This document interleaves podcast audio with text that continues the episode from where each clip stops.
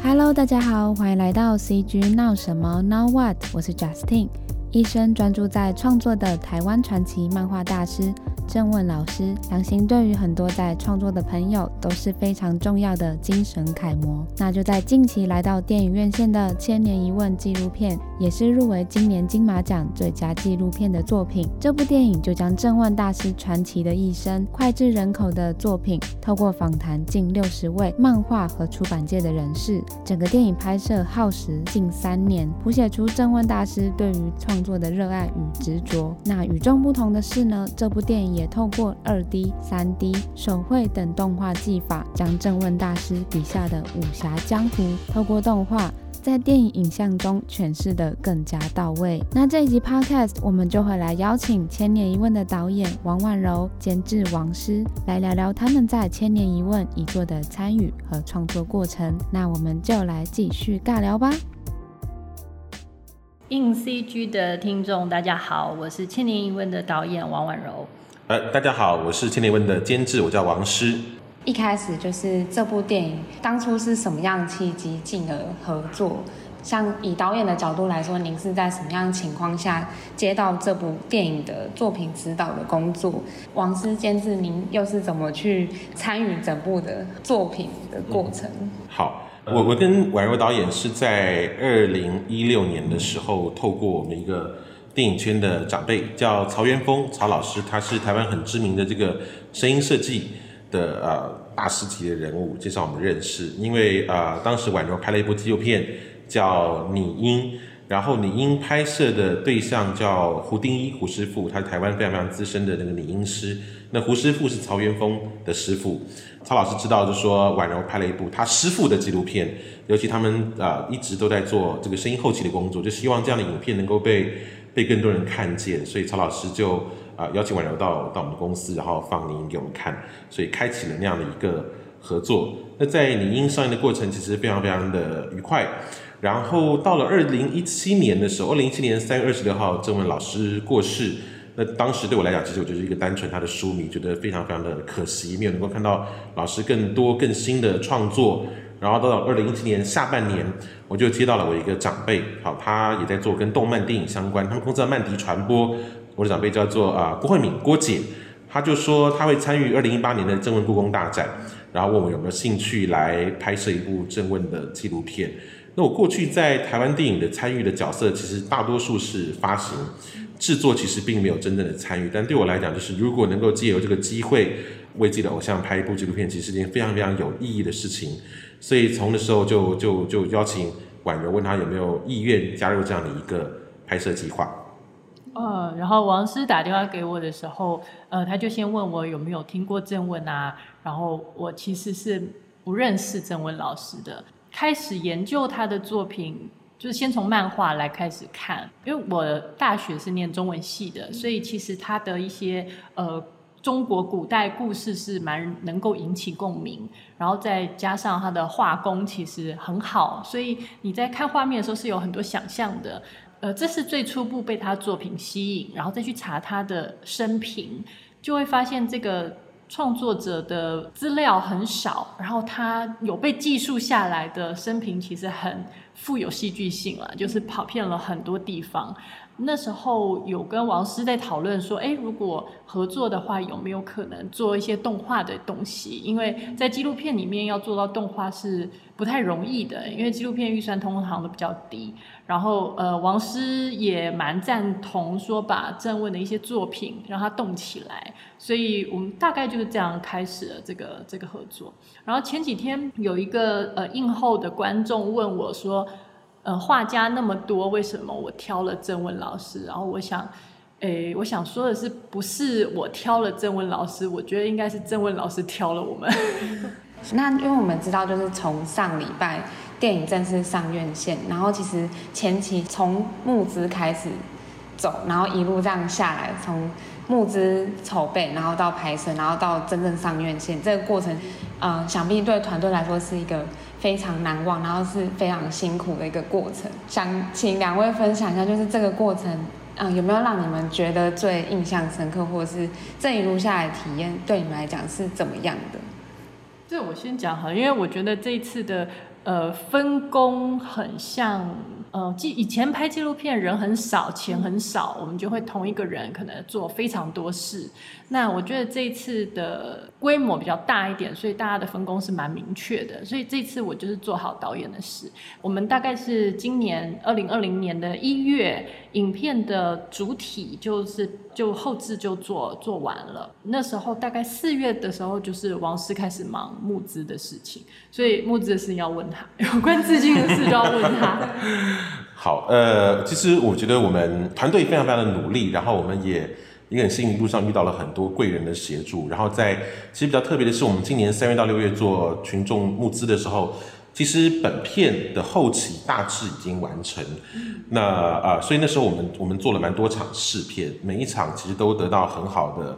回响，给我们很大的鼓励是啊，资深的影评蓝子蔚老师，他当时看完就就很热情的赶快约完了，然后做了一个全版的专访。到我们上映前的首映，他还是又来看了一次戏院的整个数位拷贝 TCP，又大家的赞誉。我我觉得就是说，他在他的这第二次推荐文章里面写说，呃，我们一起把这个纪录片的制作的质感跟可能性推到了一个新的境界。其实这个事情，我觉得还蛮蛮开心，能够被这样肯定，因为。台湾过去整个影视产业的焦点比较少放在纪录片这个领域，然后这片工作者其实大多数都是独立作业，很辛苦啊。网友大家可以补充，身兼多职，所以在这一次，呃，我们在一开始只帮自己设下了一个很模糊的目标，就是说我们要拍摄的是一个这么重要的一个艺术家，然后他的创作是以图像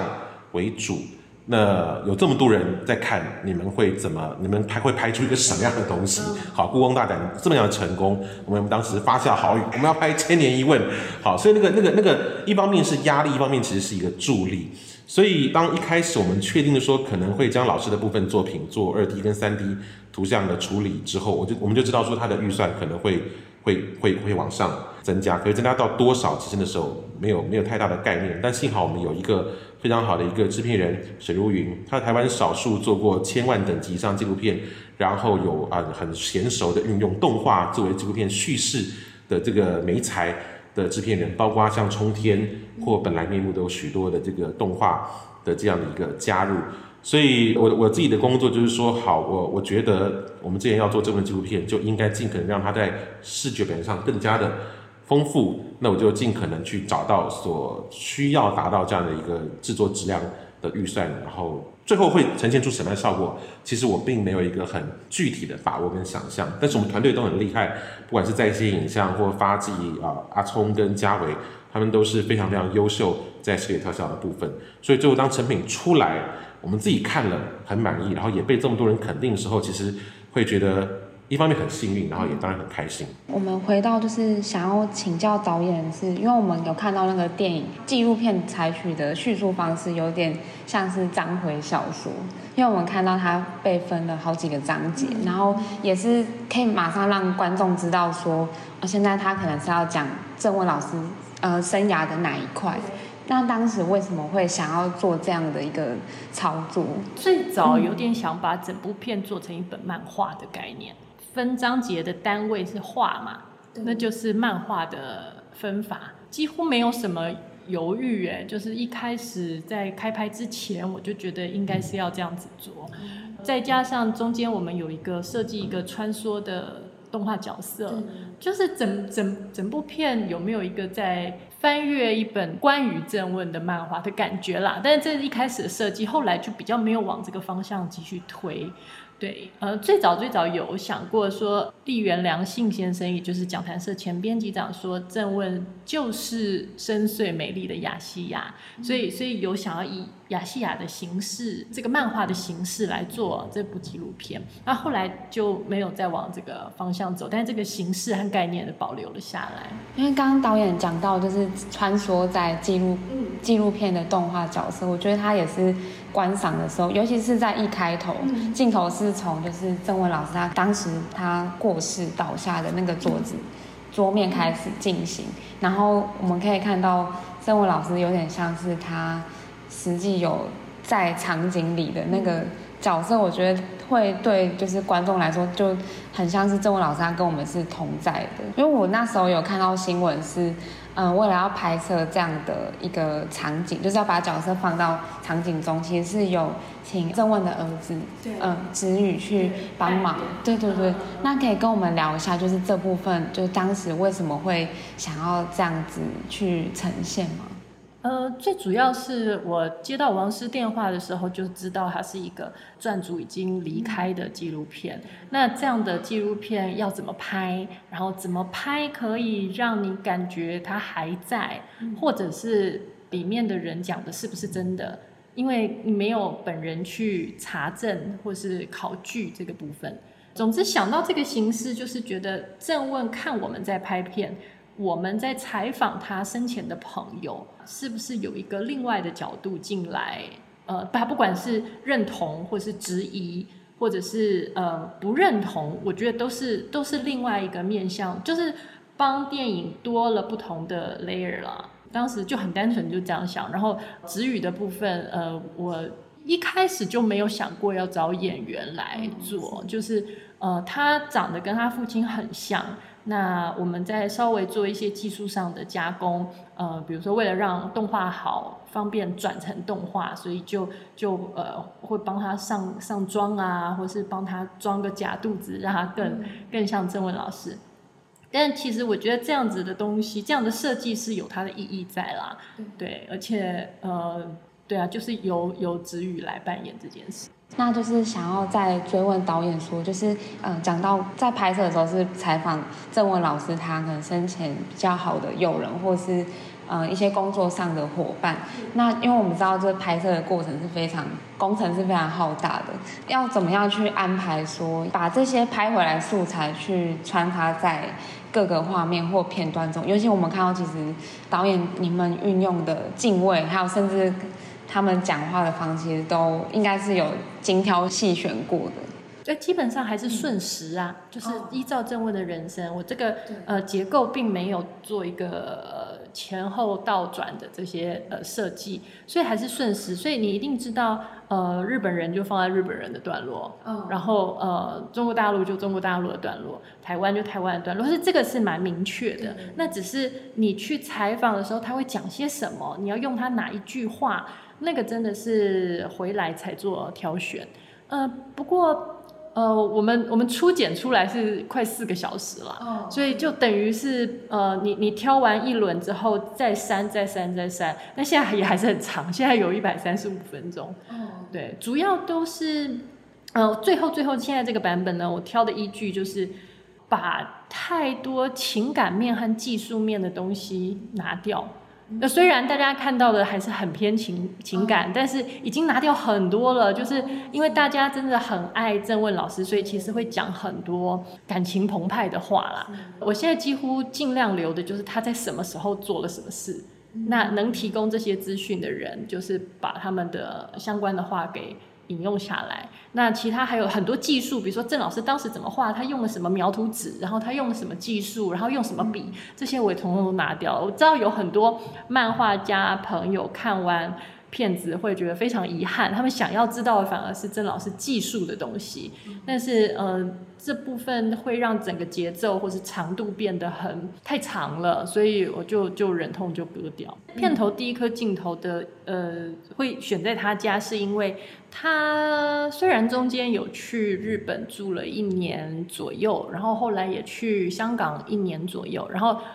最后的十年都待在北京和珠海嘛。可是他重要的作品几乎真的都在这个空间里面完成的。他就算在讲坛社开始发表，呃，《东周英雄传》《深邃美丽亚细亚》《万岁》《始皇》，通通都在这个空间里面完成的。不只是他的，呃，你看，你看那一颗镜头下来，他们在讲什么？郑太太就说，他这边最多的时候有七八个助理，五个住在这里。所以你你说一个创作者他在哪？怎么样的空间里面去想象东周的场景？那个大漠，那个那个空气和那种刀剑啊、马匹的感觉，竟然就是在这样的一个空间里面。然后他们家蛮特别的，是一个狭长型的建筑，所以它的深呃深度很短。就是它就是是很呃很很长啦。那当时我们也想过不同的拍法去呈现第一颗镜头，但是技术上都有困难，因为呃摄影机退不了太后面，就会变成如果我要每一层楼都拍的话，只能用现在这个方式了。比较是想要呈现给观众这个空间，就是他画出啊深邃美丽亚细亚，就这些那么脍炙人口的作品都在这里诞生的。他不是那一种会到处去不同地方取景取材，或是需要旅行才能够获得灵感的创作者，都在他的脑子里面，所以他在家里就可以完成的。因为我们刚刚其实最前面有讲到说，就是其实在很一开始就确定就是要帮。呃，这部纪录片是加上动画的一个元素。我们也可以看到，就是在不管是片段跟片段之间，他可能会有一些帮郑问老师的画作，他可能做三 D 的动画，或是刚谈到的有点仿老师的角色出现。嗯那就是想知道，就是跟动画团队那边，我我有了解到，好像有一颗镜头是，甚至好像做到半年的时间，就是全三 D，在讲老师的。画作呃长坂坡那一块，嗯、对，那那一块是当时为什么会耗时这么久？应该是动画公司他们很忙吧？没有没有，不是不是不是，呃，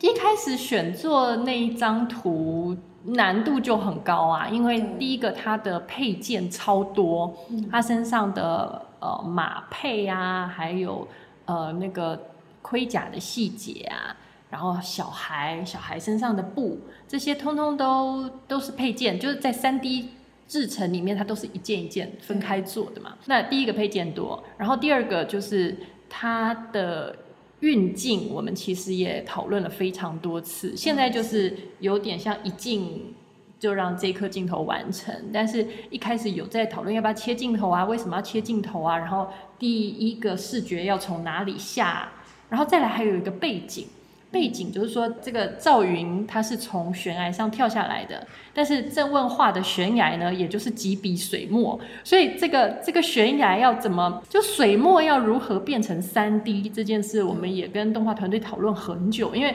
水墨它是平面的，它是渲染的，它没有厚度的，那你要怎么去想象它有多厚？嗯，那最后还有郑问只用了两抹红色。的笔触去表现像一个翅膀的样子，就很抽象的东西。那这个三 D 要怎么做？总之就是在克服这些种种困难了。那到最后，其实还有一个我我现在去跟他们调比较久的，就是呃力度。所谓力度，应该是牵涉到表演的东西，马匹的力度，马的肌肉，然后还有这个赵云和小孩哦，那个小孩他。被抱着，他有什么动作？他还在睡觉，他为什么还能睡觉？然后这个赵云的脸在呃郑老师的画里面只有一个侧面，那他正面长什么样子？他那个呐喊的肌肉张力到什么程度？呃，我我觉得这个是我们的初步的尝试，然后这个过程里面，其实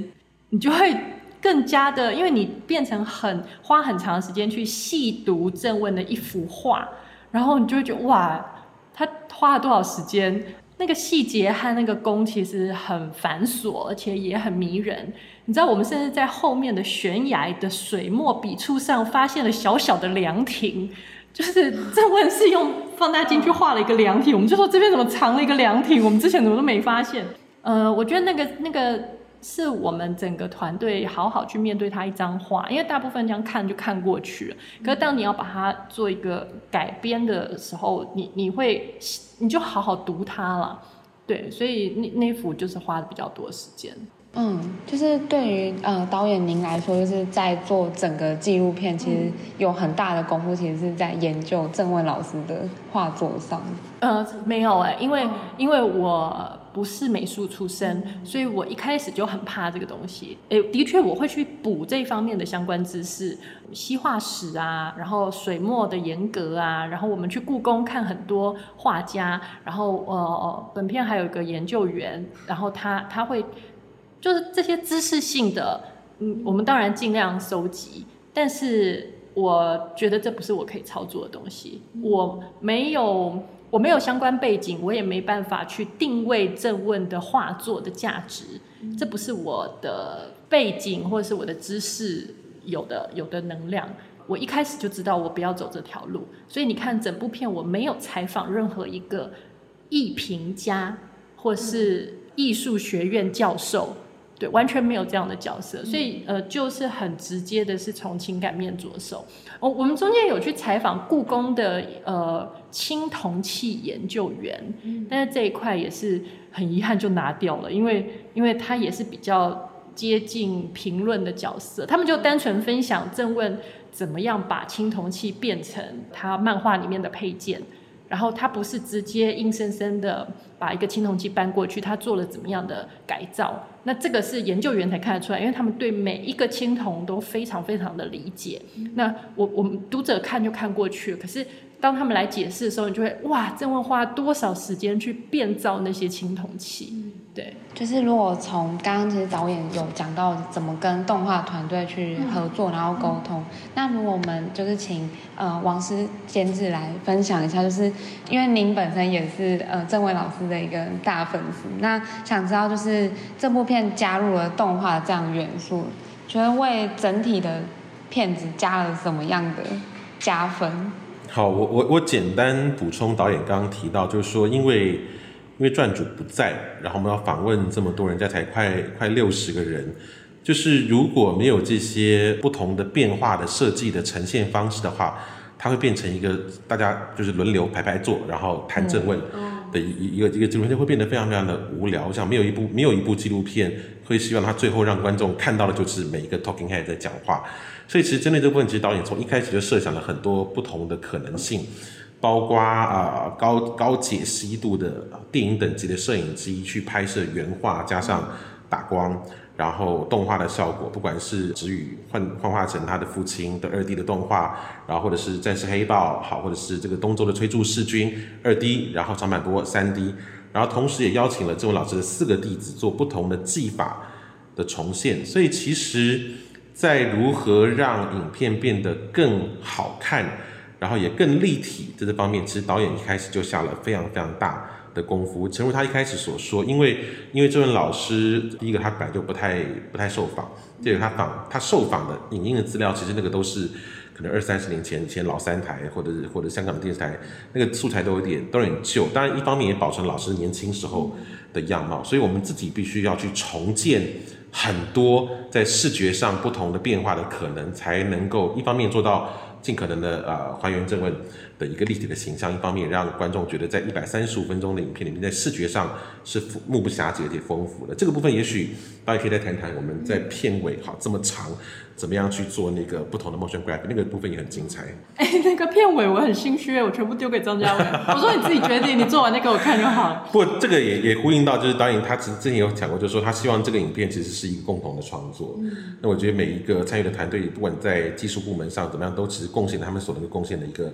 一一个一个最大值。其实我我们从小到大看过很多的不管国内外的漫画家的作品，然后不管是漫画或插画等等这些。其实有时候你会脑中就会想着说，如果这些画它动起来，它会变成什么样子？像前两年有一有一部呃动画长片，就让大家觉得非常非常惊艳，就是那个《梵谷星夜之谜》。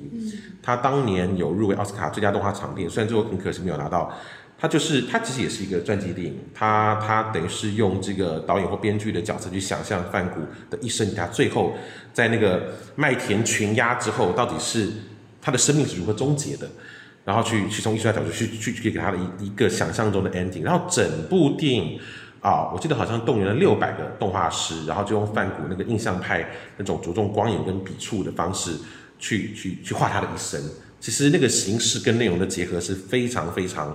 厉害而且到位的。当初故宫展之后，就很多人都在想，好，郑文的作品我们怎么样可能跟许多我们看到的国外的这些大的 IP 一样。让它从平面的漫画，不管像像漫威或 DC，变成能够因应当代的观影的习惯或科技，变成新的 format，其实很难，其实非常非常难，因为它的画技结合了中西跟虚实，实的部分尽管难做，它可能花费很多的细的功夫去刻那个多边形跟材质贴图光影的部分，但虚的部分其实更难。这个，当然现在很多动画技术，它会用各种的二呃三转二或者这种渲染渲染的技术，但其实那个在处理方面，我觉得对于很多看正问的漫画长大的人来讲，其实他们都会用很严格的标准在检视这一切。我我这部分我就要很很佩服陈义仁导演，好，这个仙草的老板，因为当初在青年门中文故宫大展的时候，他跟阿星一起做了一个宣传片，非常的精彩。我当时看的时候，简直是鸡皮疙瘩掉一地。前面比较算是用把它做一些简单的一些二 D 的动态，后面也有做成那个三 D 的圣斯亚西亚。我觉得那一段一分钟出来配上那个音乐，哇，这毛骨悚然，真的你就想说哇。如果这样的技术，它可以真的做出一部长片作品的话，那所有人真的应该应该会在戏院跪着看。嗯，对。哦，那那那我补充一下，就是跟这次的动画团队合作啊，我觉得他们蛮主动，也蛮愿意的。第一个是哇，听到是正问哎，大家都把它当成一个挑战，然后有很多呃动画师可能也是正问的书迷吧，或者是从小看他的漫画。那呃，所以在这一个前提上面，大家是愿意奉献 idea 或者是愿意投入的。动画的部分，我跟嘉维讨论的主要是呃，漫画要要挑哪一个漫画动起来，这个我来挑。然后我们基本上依照他的就郑郑老师的创作年表，让他每个动的方式是不一样的。所以其实我们在。转化郑问作品变成动画呢，我们做了三个三三个作品。然后第一个呢就是《战士黑豹》，那是他第一部作品，所以就用一个非常简单的黑白线条，然后可能二 D 的状态来做转化。然后到了《东周英雄传》，我们挑了崔杼弑君这一段，那它就是一个彩色的，然后而且节奏和气势都更不一样的那。最后第三个就是这个长坂坡，它变成一个三 D 的，所以其实，在挑选这个和怎么制作动画的部分，也是跟着郑问老师和郑问老师。你看他到最后，他自己也开始学了呃 Photoshop，他在九五年就开始，呃九四九五年就开始接触电脑了，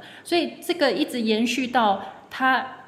最后的一个动画作品，应该就是《铁血三国志》，我们在纪录片里面看到的那个动画，嗯、那个就是一个就像动画电影一样的，有分镜，然后有概念，然后是全三 D。所以我我觉得在跟动画团队合作呢，我们基本上还是沿着曾文老师的生命轨迹在做设计。当然，各自有各自不同的难度啦。嗯、那基本上，呃，就像王师刚刚讲的，希望给观众不同的视觉感受，要不然就真的会很无聊。那我觉得动画这件事，也是因为我们这次拍的对象是郑问，所以合适做这件事。今天如果我拍一个舞蹈家，或是我拍一个钢琴家，可能就不一定适合这样子的美材了。那因为我们其实有在看的时候，有关注到配乐的部分，因为我们有了解到，就是与很很有名的配乐老师王希文，呃，老师合作。那那时候在听的时候，音乐有搭配，就是郑文老师他很传奇的一生去做。嗯，其实蛮简单的。知道要跟希文合作的时候，很早，我们开刚开拍没多久就。确定要跟他合作了，然后我根本不认识他，所以我觉得，呃，纪录片还有很长的时间，然后可以彼此熟悉，呃，对方的喜好或者是适合正问的音乐应该是什么。就那时候还有故宫展的时候，就又再去看了一次，然后结束以后，我们就找一个咖啡厅，就有把呃，我认为。可能的音乐丢出来，然后他就丢了他的想法。我甚至还跟他讲说：“哦，其实你前面几部片的哪些哪些我很喜欢，但哪些哪些我觉得没有那么适合。”然后他就会跟我讲：“哦，那时候是怎么做的啊？”那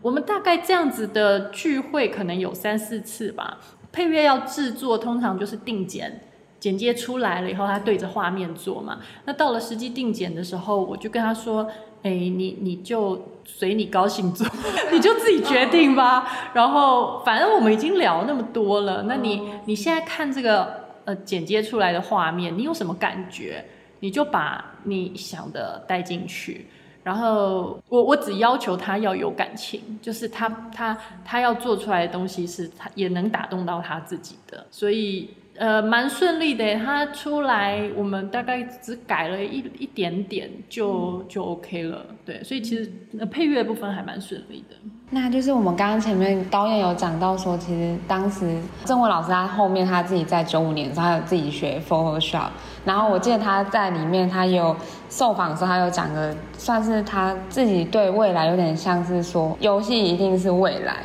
对。然后我那时候看到就觉得郑文老师他是一个非常走在时代尖端的一个创作者，他的很多东西，呃，我觉得应该是从深邃美丽亚西亚开始。他的东西就在当时没有受很受欢迎，嗯，然后反而是像现在很多年轻人是很喜欢这部作品的。那可是，在当时可能不管太前卫或是太诡异，都是郑问的特色嘛。对，然后我我觉得在这部片拍摄过程中，你从那么多受访者口中，你觉得他就是一直想走在前面，而且要比所有人都早。就是那个应该根源还是他不服输的个性啦，对，所以呃，既然他做的是视觉、是漫画、是美术这一块，他一定会注意现在世界上最好的是谁。所以你知道他在做游戏的时候，他要比的对象或者他督促他的团队要达到的水准，其实是 Final Fantasy，是是魔兽世界这样子的规格。所以他就是从来不会把标准放得很低，也是因为这样子，所以格外辛苦。呃，因为我我自己 personal 我也不认识郑文老师，也是就是单纯书迷跟这次制作他的电影，就是当我们当我们自己看到那时候从师母口中讲，就是说啊，郑文说游戏是未来的天下的时候，我其实有一点震惊，就是他讲那句话的时候，应该已经超过有没有十年以上了？应该有。你说离现在他的对。哦，有啊有啊，当然有啊。对，你看现年左右吧。对，你看现在哈，就是游戏是全世界产值最高的内容产业，它的产值远远高过电影跟电视。我我们今天常我们做电影，常讲电影是第八艺术嘛，嗯，就一二三四五六七是什么，我搞不清楚了。但是它可能就是它就是往前整合了这么多，可能包包含了呃叙事，好，包含了表演，包括声音跟画面等等这些。那游戏比比电影或者这种单纯的影像学量多的是，其实是互动。所以当你看到就说好，比如说最近很夯的话题，这个 Xbox 有新的好，然后 PS Five 又出来的时候，你看到那个新的游戏引擎，哇，那个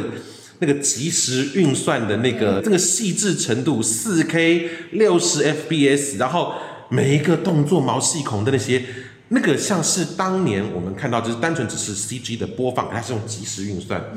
做出来。这个会回到就是说。呃，很多朋友看完之后会写他们各自看完这个电影的心得。有一个朋友就写说，他本身从事漫画行业，就说他里面对于里面某一句弟子讲的话很感慨，就说如果在现在我就可以跟得上他了。其实也是一样，就是郑问当他用毛笔、用压克力、用电脑的软体在创作平面二 D 的绘图的时候，那个精细的程度难以想象。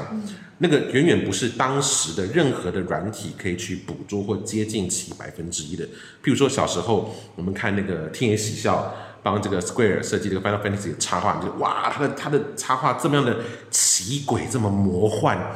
但是其实那个东西是放不进游戏里的，游戏里还是那种很小的 Q 版的人，很大头的那种的。对，即使到现在 Final Fantasy 做到这么，已经做到这么多十几代了，他还是不可能去重现天使教的那样的一个。一个风格，但如果在现在，好，假设有一个一个游戏，好，假设重新要做《真·文三国志》或《铁三国志》或任何的是秒下的动画或者的电影的时候，也许就真的比较可以去稍微接近正文当时创作的那人物的那个精细的程度跟那种美学风格。对，然后就是刚刚有讲到喜爱漫画的粉丝有做回馈，那想要呃回来问，就是电影本身，就是从一开始的试片，然后经过一些产业里的友人也会放映放映这部作品，然后到现在真的开放给大众去到院线看这部作品。那想知道两位有收集到什么很印象深刻的观众的回馈或粉丝的回馈？我我印象比较深，应该是连假的时候，我们去微秀做一场，呃，做一场映后，然后结束了，我们就走了。啊，走到一楼的时候，有一个先生就跟在我们后面，然后就叫住我们，然后就问了一些问题。他就说他都走到公车站了，但是他还是很想聊一下就回来。他就说他看完片子以后，他对于一个创作者的孤独感，或者是。嗯卡关或是挫折的这个部分有更多了解，因为他女儿就是一个画家，然后他常常不理解为什么你画到一半就不画了。那他觉得看完这个电影，他有他好像能够了解他女儿被什么卡住，或者是嗯对自我要求，或者是他就是就是他他觉得呃有一些可能无法用言语表达的东西，电影有表达出来。这这个部分我就觉得哎是我完全没有想过的面向，然后还蛮意外的。呃，从三月的试片，然后一直到到现在，不管是。业内的伙伴啊，或者是影评人，或者是一般的观众，其实我自己觉得对我们来讲很大的回馈，就是你会看到看完的人，第一个很喜欢，然后他们会用非常优美的文字写下，其实篇幅我觉得以现在来讲都算长的一些一些心得，然后每个人看到的面相其实都都不同，有的人会回应到导演在电影书前面的这个书序，谈到就是所谓。生什么是生不逢时，什么是生生又逢时这个事情，就人跟他的时代之间对应的关系，到底有没有迟到了或早到了这样的一个分别，或者是说像前两天，呃，我很崇拜的作家马欣写了一篇，他就他就开始说，郑问终于把他自己的人生活得像他的作品，他的人生跟他的作品其实是是高度贴合的，不管是他对于这个所谓的英雄的概念的诠释，坚持有礼貌有理想。或者是在于他其实永远是用一个非常非常平等，真的是用一种悲天悯人的一个视角在关照整个世间。所以你会看到他他笔下的英雄人物，就以《东周英雄传》来讲，三大本里面其实很多是小人物，或者是传统定义之下的失败者。可是郑问其实对他们的用情非常非常的深，也寄予高度的关注跟肯定，而不只是我们看到传统这种。在战场上啊，杀敌千万啦，然后成为一国的君主啦，战功彪炳这种帝王将相，其实不是。所以我，我觉得就是在这次做电影的过程当中，其实现在我们让这个电影开始跟这个这个这个这个世界或跟观众有所对应的时候，它其实撞击出更多火花。这个电影的生命其实也变得越来越越来越庞大，它的意象也变得越来越丰富。嗯那我再补充一个，就是通常看这种大家评论啊，或者是呃观众的回馈啊，我我觉得以前可能会比较重视在，比如说，因为我我还是一个导演嘛，所以电影圈的人就影评会怎么讲。然后有没有看到设计的东西，或者是想传达的东西，然后或是技巧、技术的方面的讨论，会会比较想知道这些。但是我我现在会觉得，不管是这部片，或是对于拍电影这件事哦，好像你在你在跟别人的生命在对话。因为前两天有一位朋友传了一个简讯给我，他说啊他在电影院哭惨了，然后他觉得导演选择的角度。让他对自己的人生和对未来要做的事情都有重新再审视一次，就是他很个人的东西。然后我觉得这个会不会比一部技术高超，但是很可能影响力或是呃能接受到的广度没有那么广来的重要呢？我不知道，我最近在想这个问题啦。嗯，这个我我觉得可以补充，就是我我做电影发行做了十几年，我们可以当然可以看到，就是说因为各种的特效的技术。跟资金的规模不断的在往上提升，所以很多时候观众第一时间点他会去关注的是，哇，这个场面有没有变得比以前更浩大，特效是不是在提升等等这些。但其实我们会发现，就是说许多大的制作，它之所以能够创造好的票房，除了那一个好，比如说 CP 值或 production value 这种很理性的计算之外，其实它还是必须建立在一个故事有没有说好，角色是不是有血有肉。这种很很基本，从可能从古典希腊时期到莎士比亚到到现在，这个是亘古不变的道理。当我们去戏院看一个不管是九十分钟、一百二十分钟或者是三小时的电影的时候，我们其实要看的是故事。所有的技术是辅助创作者可以把这故事表现得更好，然后让观众更能够去吸收到。导演原来在他脑袋中很抽象，但是如何化为具体的声音与影像表现的种种的力量，所以我觉得说，譬如说前几年啊，呃，《与神同行》在台湾第一集创造了四亿，第二集创造了五亿的票房，第二集我还没看，第一集那个票房四亿多很惊人，很多人说哇，原来韩国的特效做的这么好，可是你会发现到最后大家出来讨论的是，他在电影里面全场的人都哭到死去活来，然后被里面的这种。母子亲情所深深打动，所以还是回归到最基本，技术再怎么发展，它应该是要去辅助人性，去强化这个故事对于观众的这样的一个说服力。我觉得那个技术的添加才会是一个有意义的添加。嗯。对，就是技术，它会是在一个好的内容上，它是一个加分的动作。那就是想要补充问说，在这部片它上映之后，如果从导演的角度，您希望这部电影是带给观众什么样的体验，还是是因人而异？就刚刚有讲到，有粉丝他是分享非常个人情感面的。嗯嗯。呃，每次被问到这个问题呢，我都个人的那个。想法是你要看不看都没有关系，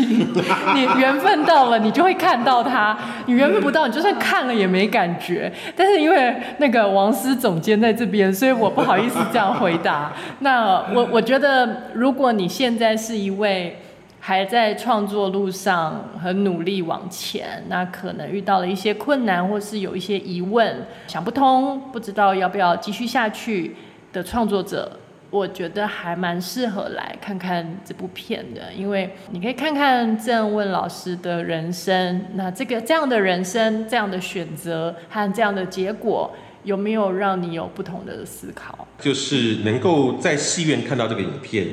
的观众是非常非常有福气的。第一个，我们很很自信的是，我们拍出了一部非常精彩的作品，然后它，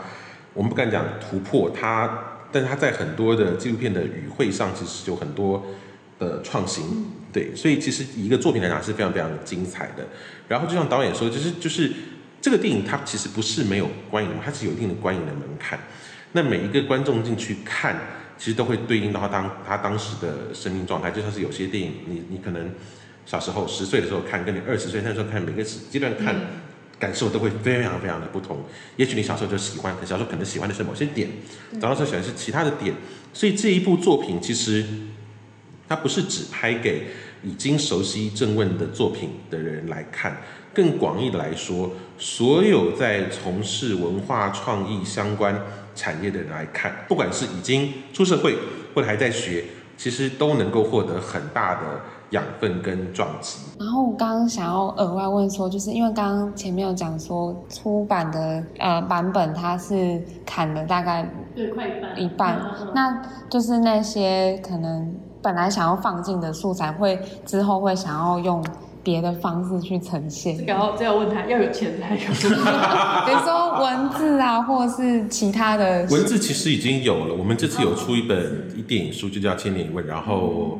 呃，内容非常非常的丰富，整个编辑、呃排版、印刷都很扎实，所以其实看完电影的观众朋友，其实也可以去收藏这本书，跟电影互相的参照。那关于影像的部分，其实有有有各种的可能性，有人说要不要做个呃 director's cut 导演加长版，或者说变成比较短的片段收录在也许之后的 DVD 或蓝光，各种可能性都都还在想，其实都还在想。哦，了解。嗯，那我们就是在 Pocket 比较尾声，就是我刚好有想到说，就是在以纪录片来说，尤其可能这个监制可能会非常有心得，就是我们现在知道现在串流平台是非常呃发达，然后您觉得对，如果特别是纪录片这个形式的电影来说，它是转机，还是它可能是可能会遇到一些挑战？嗯，我我其实看过国外的专业的呃。应该算是网站有做个统计，它是针对过去一百年啊、呃、电影的不同的类型，好，比如说什么叫类型，比如说 romance comedy，好，比如说爱爱情喜剧，然后 sci-fi 科幻或者 horror，好，或者是 action，好，或者 drama，好，或者等等 history war 等什么的，里面有一个一个的 category category 一个 genre 就是纪录片。其实你看到纪录片在近二十年的发展是非常非常蓬勃而且稳定的，它几乎来到个前所未有的一个。高峰，其他类型的影片会跟当时的社会经济条件，然后呃科技的发展有有不同的。譬如说二次大战之后，就可能有段时间大家很迷战争片，好，比如西部片过了某段时间之后就几乎就没了。然后比如说歌舞片在这个天大下条之后一段时间之后也几乎销声匿迹，偶尔有一两部回光返照，比如说《拉拉链》这种。但纪录片其实是是是一个非常非常稳定的成长。我觉得这个跟拍摄的条件跟以往相比，其实